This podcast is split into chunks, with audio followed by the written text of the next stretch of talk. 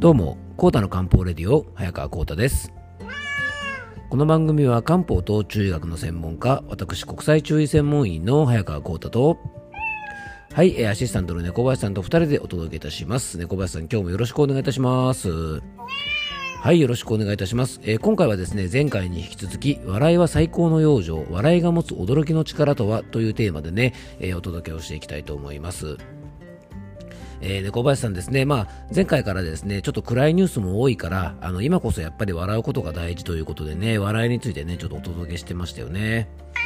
うんまあ、最近ね、ちょっとこう新聞とかいろいろ見ててもですね、まあ、明るいニュースっていうのもまあ多少あってですね、まあ、割とこう話題を振りまいてくれてるのがですね、まあ、プロ野球も開幕したということでね、やっぱりあの日ハム、ね、日本ハムファイターズの、えービッグボスこと、ね、新庄監督ですよね。うん、あのやっぱね、新庄さんを見てるとですね、プロってなんだろうってことはね、すごく考えさせられますよね、猫林さんね。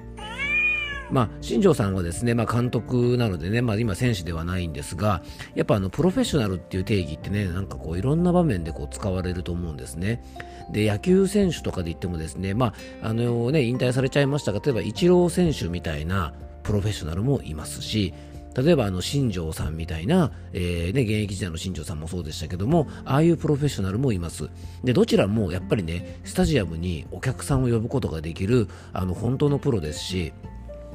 あとね、サッカーだとやっぱりあの本当のプロフェッショナルっていうと、やっぱりあのキングカズね、あの三浦知良選手ですよね、小林さんね。うんまあ、今はね、えっと、JFL のね、あの鈴鹿っていうね、チームに、えー移籍をされたと思うんですけども、あのね、J1、J2、ね、そして、あの今 JFL かもしれませんけどもね、やっぱりでも、あの、カズ選手っていうのはやっぱりプロ中のプロだなっていうのはね、やっぱ思いますよね。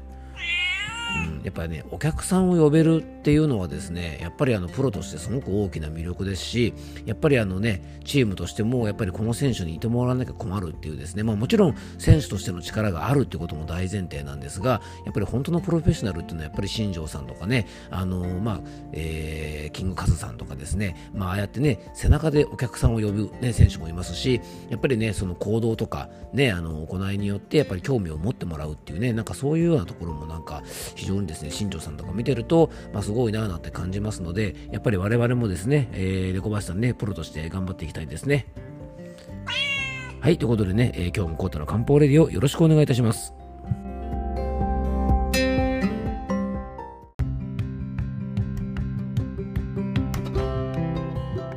ということでね、今日の本題の方に入っていきたいと思うんですが、まあ、冒頭はですね、まあ、プロとはなんてことでですね、まあ、新庄さんを引き合いに出して、えーちょっとね、スポーツの世界でのプロについてもちょっとお話ししたんですが、あの、まあ、僕もね、えっと、一応あの、漢方相談で生計を立てているので、まあ、漢方相談とかね、健康相談のプロというふうにね、まあ、言えるのかと思うんですが、あの、健康相談とかですね、漢方相談を習うときによく、あの、まあ、先輩の先生たちにですね、まあ、プロって何っていう話をよく、あの、されたんですね。で、僕らの仕事でですね、やっぱプロとしての条件というのは、やっぱりお客様に、まあ、喜びと満足と、そしてね、安心感を与えることが、やっぱりあの、プロとして大事なことだよっていうことは、結構先輩から言われてきたんですね。なので、やっぱりあの、そういったものを提供できる、まあ、薬を売るっていうのはですね、まあ、変な話、どこでもできるし、誰でもできるし、今はインターネットでも買うことが当然できますから、あの、どこでも手に入るんですけども、やっぱりあのね、こういう仕事のプロとしては、まあ、お客さんにね、お薬を渡すだけじゃなくて、そこに、やっぱり喜びと満足と安心感というものを与えられてこそ、やっぱりプロなのかな、なんていうふうにですね、えーちょっと思ってるわけですね。はい、冒頭からですね、全然関係ない話なんですが、あの、今日は笑いがテーマですね、なんかちょっと冒頭からあまり笑えない話になっちゃいましたね。えー本題の方に入っていきましょう。えー前回からですね、笑うことにより体にどんな変化があるのかなんてことをね、あの、お伝えしました。で、前回ご紹介した笑いによる体の変化は3つで、えー呼吸が活発になる、免疫細胞が活性化する、免疫バランスも整うというですね、まさにね、新型コロナウイルス対策とか、ね、感染症対策なんか考えると、笑ってれば大丈夫なのかっていうぐらいですね、あの、素晴らしい働きがあるんですね。で、今回もですね、前回に引き続き、笑いが持つ働きとですね、できるだけ笑って生活するためのコツのようなものをですね、えーちょっとお話ししていきたいなと思います。まずね、あのー脳のね、働きを活発にする。実はね、笑うことによって脳の働きがですね、実は活発になるんですね。で新しいことを学習するときに働く脳の、ね、器官カイマはですね笑うと活性化されることが分かっていますでこのカイマが活性化されることによってですね記憶力もアップしますから、まあ、将来的な認知症の予防とかね学習能力のアップとか、まあ、仕事の効率アップなんかにもつながるんでねあの勉強しなきゃいけない学生さんなんかも含めてですね、えー、しかめっ面してねおっかない顔して勉強するんじゃなくてニコニコ笑いながらね合間合間にちょっとこう笑いながら勉強したりするとねきっとあの効率もアップするんじゃないかなと思います。はい。そして次がですね血行促進作用。実は笑うことによって血行も促進されるんですね。で前回ちょっとお伝えした通りですね思いっきり笑った時の呼吸は腹式呼吸でね深呼吸と同じ状態なんですね。で腹式呼吸をすることで体内に酸素がいっぱい取り込まれてですね、えー、結果的に血の巡りも良くなって新陳代謝も活発になることが分かっていますので実はですねこのね、えー、笑うということは血行まで良くなるわけですね。そして次がですね自律神経のバランス調節です。えー、皆さんですねあの笑うと当然ちょっと興奮しますよね。興奮するので自律神経の中でいうと交感神経が優位になります。でその後落ち着くと、えー、交感神経がですね急激に低下して一気にリラックスする。副交感神経モードにねスイッチが切り替わりますからこのねスイッチのオンオフが笑うことによってきっちりできるのでね実は自律神経のバランスもこの笑うことによって整うんですね。で次がですね実は笑うことによって筋力とカロリーの、ね、消費力もアップするんですね。で笑ってる時はですねさっきもちょっとお伝えしましたが交感神経が優位になって心拍数とか血圧が上がって呼吸が活発になってですね酸素の消費量も増えるんですね。でこれはね内臓が活発に動いている状態で、まあ、静かにのんびり過ごしている時よりも笑っている時の方が当然ですがね体が活発に動くのでカロリーの消費量も多くなります。さらにですね、爆笑したりとか、もうゲラゲラ笑った後なんか、笑いすぎて腹が痛いなんていうぐらいですね、実は腹筋とか横隔膜とか、えー、顔の表情筋とかですね、いろんな場所の筋肉が動くので、えー、多少なりともですね、この筋力を鍛えるということにも、実は笑うことはつながるんですね。まあ、前回からですね、まあ、いろんな笑いの働きとかね、効能についてちょっとお話してきましたが、まあ、笑うことでですね、酸素をたくさん取り込むことができて、血の巡りが良くなって、新陳代謝が活発になるって話は先ほどしましたよね。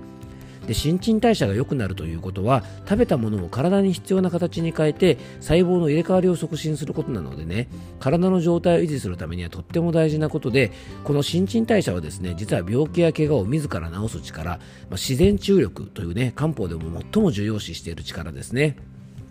まあ、これのね裏付けになっているのが実はこの新陳代謝なんですよね。なので笑うということはですね実は自然治癒力まで増やすんですね。まあそんなわけでね、できるだけやっぱり笑顔をね、あの作って笑える時間をあの作っておくってことはね、非常に大事な養生なんですよね。なのでね、まあちょっと笑っていられるコツとしたら、まあテレビとかはですね、ニュース番組なんかはちょっと決められた時間、例えば朝だけニュース見るとか、夕方だけ見るとか、決めた時間だけにしてですね、なんか一日中ニュースを見続けるとか、なんかこうね、そういう時事ネタを扱うようなワイドショーを見続けるなんてことはやめて、あの、笑えるバラエティ番組とかね、そういったものを見た方が、まだね、あの、すごくリラックスできると思います。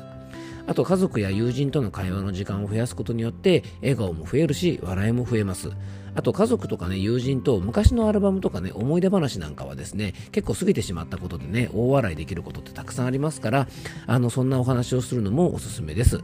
あとね、えっと、昨日もちょっとお話ししましたが、これ見たら笑えるっていうですね、定番を作って、疲れた時とか辛い時とか、ちょっとストレスが多いななんていう時は、それを見てね、ちょっとこう笑うようにするといいんじゃないかなと思います。あと、口角を上げるだけ、作り笑いでもいいと言われるぐらい、笑顔というのは非常に大事なのでね、意識的にそんな笑顔を作ってみるのもいいんじゃないかなと思います。えー、最後にですね、こんな言葉を添えてね、あの今日は閉じたいと思うんですが、えー、私が尊敬するアントニオ猪木さんの言葉でですね、道はどんなに険しくとも笑いながら歩こうぜという言葉がありますのでね、えー、これからですね、まあ、いろんなことが起きますが、できるだけね、笑顔でニコニコ笑いながら、どうせね、進んでいくんだったら笑顔で進んでいきたいなと思います。え最後に僕からご案内がありますので、よかったら最後までお付き合いください。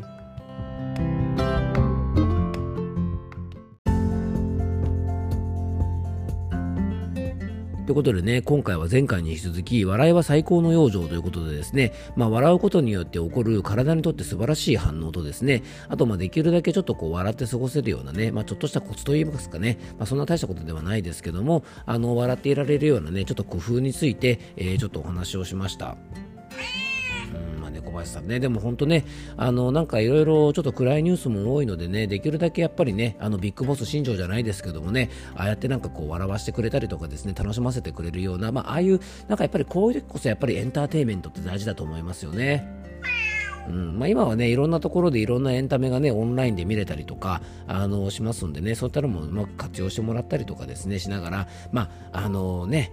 おっかない顔してても一日だし、ニコニコ笑ってても一日ですからね、まあ、どうせだったらね、小林さんね、にゃーっとニコニコ笑っていたいですよね。はい。ということでね、えー、最後に僕からご案内です、えー、この番組ではね、あなたからのメッセージやご質問、番組テーマのリクエストなどをお待ちしております。メッセージやご質問は番組詳細に専用フォームのリンクを貼り付けておきますので、そちらからよろしくお願いいたします。で僕との漢方相談をご希望の方は僕のお店のホームページのお問い合わせフォームなどからお気軽にご連絡ください。えっと、遠方の方もですね、あのオンラインで直接お店に来なくてもあのご相談可能ですからね、あのお店のホームページは番組詳細のリンクより、えー、ぜひご覧ください。そしてですね、健康やね、あの美容の維持のために体にいいお茶が飲みたいっていう方のね、ご希望に添えるために、えー、沢田屋養生茶というですね、えー、創業250周年の、えー、迎えるですね、僕のお店のオリジナルの養生茶をオンラインショップで販売しております。えー、興味がある方はですね、番組詳細のリンクから、またこちらのオンラインストアなんかも覗いてみてください。えー、今日も聞いていただきありがとうございます。どうぞ素敵な一日をお過ごしください。漢方専科沢田薬房の早川幸太でした。では、また明日。